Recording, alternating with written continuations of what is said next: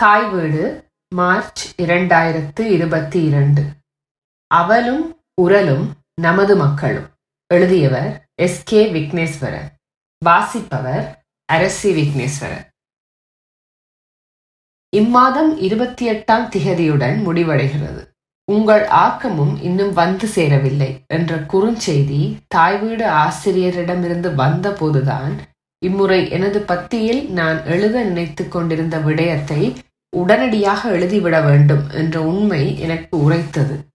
கிட்டத்தட்ட நான்கு வாரங்களாக இலங்கையில் நின்றுவிட்டு வந்திருந்த எனக்கு எழுதுவதற்கு பல விடயங்கள் இருந்தபோதும் அங்குள்ள தமிழர் தரப்பு அரசியல் கட்சிகளின் நடவடிக்கைகள் தொடர்பாக ஒரு குறிப்பை எழுத வேண்டும் என்ற எண்ணமே பிரதானமாக இருந்தது. ஆனாலும் அங்கிருந்தபோது நான் அவதானித்த விடயங்களின் தொடர்ச்சியாக செய்தி பத்திரிகைகளின் சமூக வலைத்தள ஊடகங்களின் ஊடாக வெளிவரும் செய்திகளை அவதானித்துக் கொண்டிருந்ததில் நாட்கள் மாத கடைசியை நெருங்கியதை கவனிக்க தவறிவிட்டேன். இப்போது இந்த குறிப்பை எழுதத் தொடங்குகையில் நான் வாசித்த பத்திரிகைகளில் இருந்து எனது கண்ணிப்பட்ட இரண்டு செய்திகளை குறிப்பிடுவதுடன் இதை ஆரம்பிப்பது பொருத்தமானது எனப்படுகிறது. ஒரு செய்தி. ஜனாதிபதி செயலகத்துக்கு முன்னால் வடக்கு கிழக்குக்கான தமிழ் கட்சிகளின் பாராளுமன்ற உறுப்பினர்களும் தமிழ் முற்போக்கு கூட்டணியின் தலைவரான மனோ கணேசன் அவர்களும் இணைந்து ஒரு ஆர்ப்பாட்டத்தை நடத்தியிருந்தமை பற்றியது. தமிழ் மக்களின் நிலங்களை அபகரிப்பதை நிறுத்து என்பதே இவ்வார்ப்பாட்டத்தின் முக்கியமான முழக்கமாக இருந்தது. அதே பாராளுமன்ற உறுப்பினர்கள் பாராளுமன்றத்திலும் பாராளுமன்ற அமர்வு நேரத்தில் எழுந்து நின்று பறிக்காதே பறிக்காதே காடுகளை பறிக்காதே பறிக்காதே பறிக்காதே தமிழர் நிலங்களை பறிக்காதே என்று கோஷமிட்டு ஆர்ப்பாட்டத்திலும் ஈடுபட்டிருந்தனர். இதோடு சம்பந்தப்பட்ட இன்னொரு சுவாரஸ்யமான தகவலையும் இத்துடன் சேர்த்து கொள்ளலாம். அதுதான் பாராளுமன்ற உறுப்பினர் சாணக்கியன் அவர்களது எச்சரிக்கை செய்தி. எமது கோரிக்கையை நிறைவேற்ற தவறினால் ஜனாதிபதியின் வீட்டை முடக்குவோம் என்ற சூளுரை.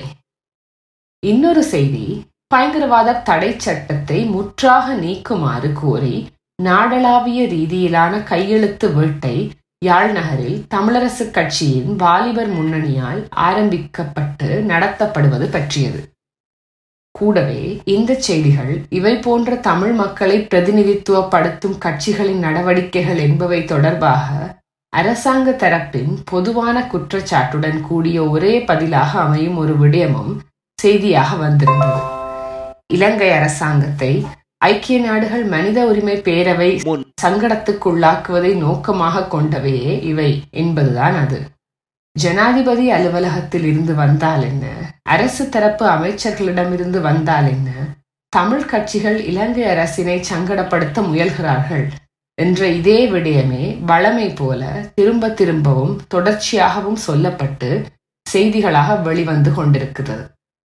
இந்த இரண்டு செய்திகளும் அதற்கு அரசு தரப்பிலிருந்து தெரிவிக்கப்படும் பதில்களும் இலங்கையின் பாராளுமன்ற அரசியல் வரலாற்றை தெரிந்தவர்களுக்கு ஒன்றும் ஆச்சரியமானவே அல்ல. ஆளும் தரப்பினரும் தமிழ் பாராளுமன்ற அரசியல்வாதிகளும் அவ்வப்போது தாம் பிரதிநிதித்துவப்படுத்துவதாக கூறும் மக்களை உசார்படுத்தவும் தமது இருப்பை உறுதி செய்து கொள்ளவும் காலங்காலமாக தெரிவித்து வந்த தெரிவித்து வருகிற அறிவிப்புகள் தான் இவை. புதிதாக எதுவும் இல்லை. ஜனாதிபதியின் வீட்டை முடக்குவது என்பது ஒன்றும் அவரை செயலற்றவராக்குவதற்கான வழிமுறை கிடையாது. தவிரவும் அப்படி ஒரு செயலை எந்த ஒரு பாராளுமன்ற அரசியல் கட்சியாலுமோ அவற்றை பிரதிநிதித்துவப்படுத்துகின்ற அரசியல்வாதிகளாலோ ஒருபோதும் செய்துவிட முடியாது. அவையெல்லாம் பாராளுமன்ற உறுப்பினர் என்ற சட்ட வரையறைக்குள் நின்று கொண்டு சாதிக்கக்கூடிய விடயங்களும் அல்ல. அப்படித்தான் அவரை அவரது அலுவலகத்திலிருந்து வெளியேற விடாமல் தடுக்கும் முயற்சியில் ஈடுபட்டாலும் அவரது செயற்பாடுகளையோ அவரது அதிகாரங்களையோ கட்டுப்படுத்திவிட முடியாது. இது சட்டத்தரணிகளும் அரசியலாளர்களுமான அவர்களுக்கு தெரியாததும் அல்ல. அப்படி இருந்தும் அவர்கள் ஏன் இப்படி குரல் எழுப்புகிறார்கள் என்ற கேள்வி எழுவது நியாயமே. தமிழ் கட்சிகளின் இந்த ஆர்ப்பாட்டமும் கையெழுத்து வேட்டை நடவடிக்கையும் பாராளுமன்ற ஜனநாயக அரசியலின் வகைப்பட்ட போராட்ட வடிவங்கள் என்பதில் யாருக்கும் மாற்று கருத்து இருக்க முடியாது. அதிலும் குறிப்பாக பயங்கரவாத தடை சட்டத்தை அகற்றுமாறான கோரிக்கையை முன்வைத்து ஒரு போராட்ட நடவடிக்கையாக கையெழுத்து புறப்படுவது எல்லா முக்கியமானவையும் அவசியமானவையுமான போராட்ட நடவடிக்கைகளும் கூட. ஆனால் இத்தகைய நடவடிக்கைகள் ஒரு திட்டவட்டமான அரசியல் நோக்குடன் மக்கள் மத்தியிலிருந்து ஆரம்பிக்கப்பட்டு தொடர்ச்சியாக நடத்தப்பட வேண்டியவை. நாடு பூராவும் உள்ள மக்களின் அன்றாட வாழ்விலிருந்தும் அவர்களது பரவலான பங்களிப்பிலிருந்தும் பிரிந்த வெறும் அரசியல் கட்சி பிரமுகர்களுடன் மட்டும் சம்பந்தப்பட்ட நிகழ்வாக இவை நடப்பது அரசு சார்பு அணிகள் சொல்வது போல சந்தர்ப்பம் கருதி செய்யப்படும் நிகழ்வுகளாகவே கருதப்படும். உண்மையும் அதுதான்.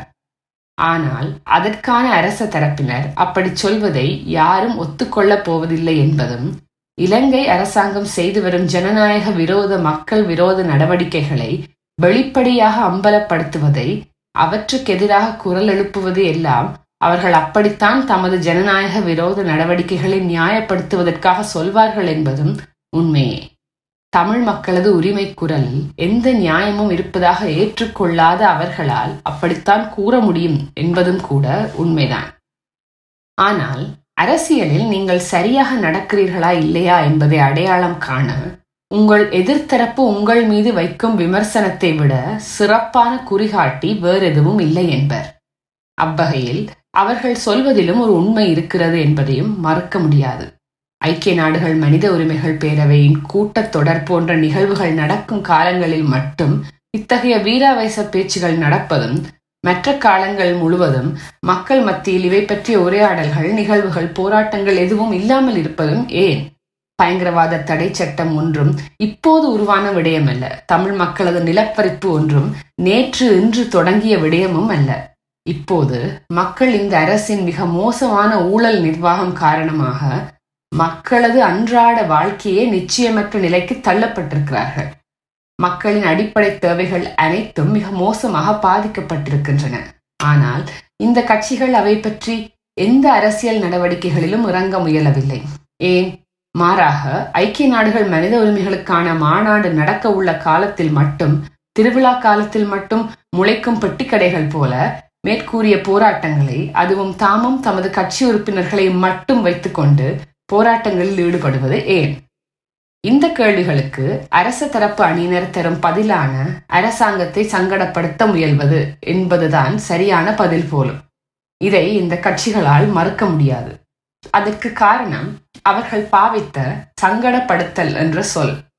ஆம் அரசாங்கத்தை சங்கடப்படுத்துவதுதான் எதிர்கட்சிகளின் குறிப்பாக தமிழ் கட்சிகளின் செயல் என்று சரியாகவே அவர்கள் தெரிந்து வைத்திருக்கிறார்கள். ஒடுக்கும் அரசின் பிரதிநிதிகளுக்கும் ஒடுக்கப்படும் மக்களின் பிரதிநிதிகளுக்கும் நடத்தும் அரசியல் போராட்டத்தில் ஒருபோதும் சங்கடப்படுத்தல் என்ற வார்த்தை எழ நியாயமில்லை. மாறாக அம்பலப்படுத்தல் அல்லது எதிர்த்து போராடல் என்ற மாதிரியான வார்த்தைகளை எழ முடியும். பாராளுமன்றத்தில் அங்கம் வகிக்கும் மக்களின் பிரதிநிதிகள் தாம் பிரதிநிதித்துவப்படுத்தும் மக்களுக்கும் அவர்களது நலன்களுக்குமாக செயற்படவென அந்த மக்களால் தெரிவு செய்யப்பட்டவர்கள். அவர்கள் தம்மை தெரிவு செய்த மக்களுக்கு நியாயமாக நடக்கும் கடப்பாடுடையவர்கள். அப்படியாயின் ஏன் இவர்கள் வெறுமனே சங்கடப்படுத்தும் நடவடிக்கைகளில் மட்டும் ஈடுபட்டு வருகிறார்கள்? காரணம் மிகவும் எளிதானது. மிகவும் கவலைக்குரியதாயினும் உண்மையான விடயம் என்னவென்றால் இவர்கள் பரந்து பெற்ற மக்களின் பிரதிநிதிகளே அல்ல என்பதுதான். இவர்கள் பிரதிநிதித்துவப்படுத்துவது தமிழ் மக்கள் மத்தியில் உள்ள ஒரு சில மேற்தட்டு வர்க்க மக்களையும் அவர்களது அபிலாசைகளையும் மட்டுமே. அதற்கு வாய்ப்பாக பரந்துபட்ட மக்களின் ஏகோபித்த ஆதரவை பெறும் விதத்தில் இத்தகைய வெறும் வாய்ப்பந்தல் போராட்டங்களை அடிக்கடி நடத்தி வருகிறார்கள். மக்கள் மத்தியில் தாம் உண்மையிலேயே அடைய விரும்பும் நோக்கங்களுக்காக அனைத்து மக்களையும் கவரும் கவர்ச்சிகரமான கோஷங்களிலும் போலித்தனமான போராட்டங்களிலும் ஈடுபட்டு வருகிறார்கள். தாம் பிரதிநிதித்துவப்படுத்தும் மக்களது அடிப்படை வாழ்வாதார பிரச்சனைகளை முதல் அடிப்படை உரிமைகள் சார் பிரச்சனைகளை கவனத்தில் எடுக்காமல் உணர்ச்சியூட்டும் விடயங்களில் பிரதான கவனத்தை குவிப்பதன் மூலமாக தமக்கு வாக்களித்த மக்களை ஏமாளிகளாக்கி வருகிறார்கள்.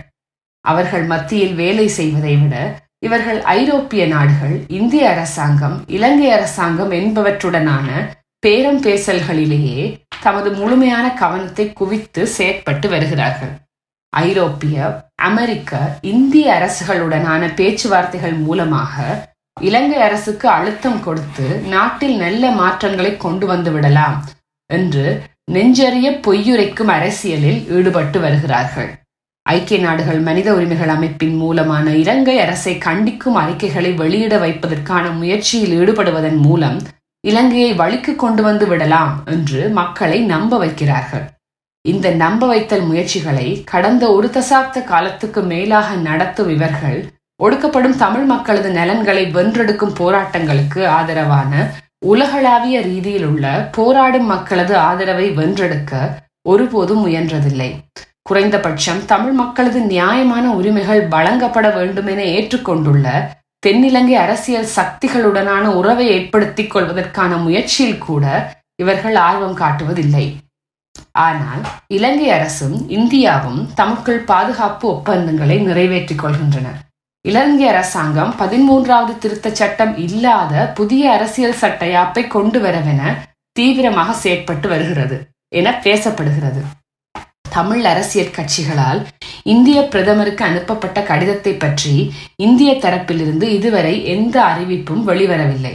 ஐக்கிய நாடுகள் மனித உரிமைகளுக்கான பேரவையின் இலங்கை அரசுக்கு எதிரான கண்டன அறிக்கை வெளியிடப்படுவதற்காக முயல்வது இந்திய பிரதமர் மோடி அவர்களுக்கு கடிதம் எழுதுவது ஐரோப்பிய ஒன்றியத்துடன் உரையாடுவது என்று தொடரும் செயல்கள் மட்டுமே மக்களது நலனுக்கான செயல்கள். அவற்றையே இந்த கட்சிகளின் முக்கியமான பணிகள் என்பது போன்ற ஒரு தோற்றப்பாட்டை அவர்கள் மிக கெட்டித்தனமாக உருவாக்கி வைத்துள்ளார்கள். மக்களுக்கு அவலை இடிப்பதாக கூறிவிட்டு உரலை இடித்துக் கொண்டிருக்கிறார்கள். இப்போது உக்ரைனில் வெடித்துள்ள போரின் பின் உருவாகி வரும் உலகளாவிய கவன குவிப்புக்குள் இலங்கை பத்திரிகைகள் சமூக ஊடகங்கள் அனைத்தினதும் தலைப்புச் செய்தியாக அது இப்போது மாறிவிட்டது. இவர்களது இந்த கெட்டித்தன முயற்சி வளமை போல வெறும் அறிக்கை விடலுடன் முடிந்து போய்விடும்.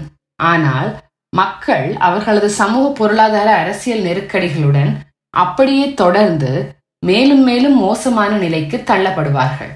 அவசரகால சட்டம் அப்படியே இருக்கும்.